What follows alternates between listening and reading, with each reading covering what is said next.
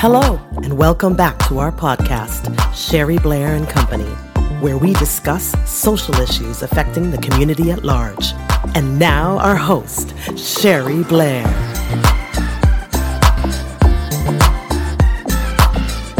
Hey, hey, hey, Sherry Blair bringing you a daily dose of positivity. We're in month 10, anchoring in positivity practicing compassion, kindness, and peace. We are at the very end, a few days left of month 10.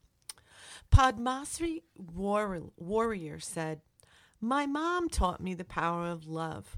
I learned to focus on the long term big picture from my father. His sense of humor and light-hearted approach always makes me smile. My husband is a pivotal anchor in my life. His influence encourages me to be independent and take risks. What a beautiful way to pull from all the strengths of the people in Padmasree's life. This quote epitomizes appreciation for the positivity tribe that has been created. And we see there's a personal anchor.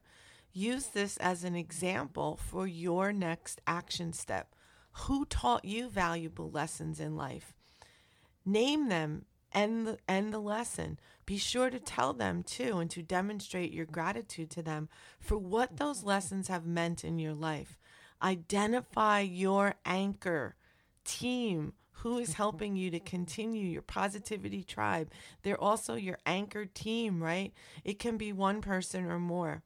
Remind yourself about the precious gifts you received and don't be stingy with your recognitions. Go and tell them and, and tell them what you appreciate and what you're grateful for.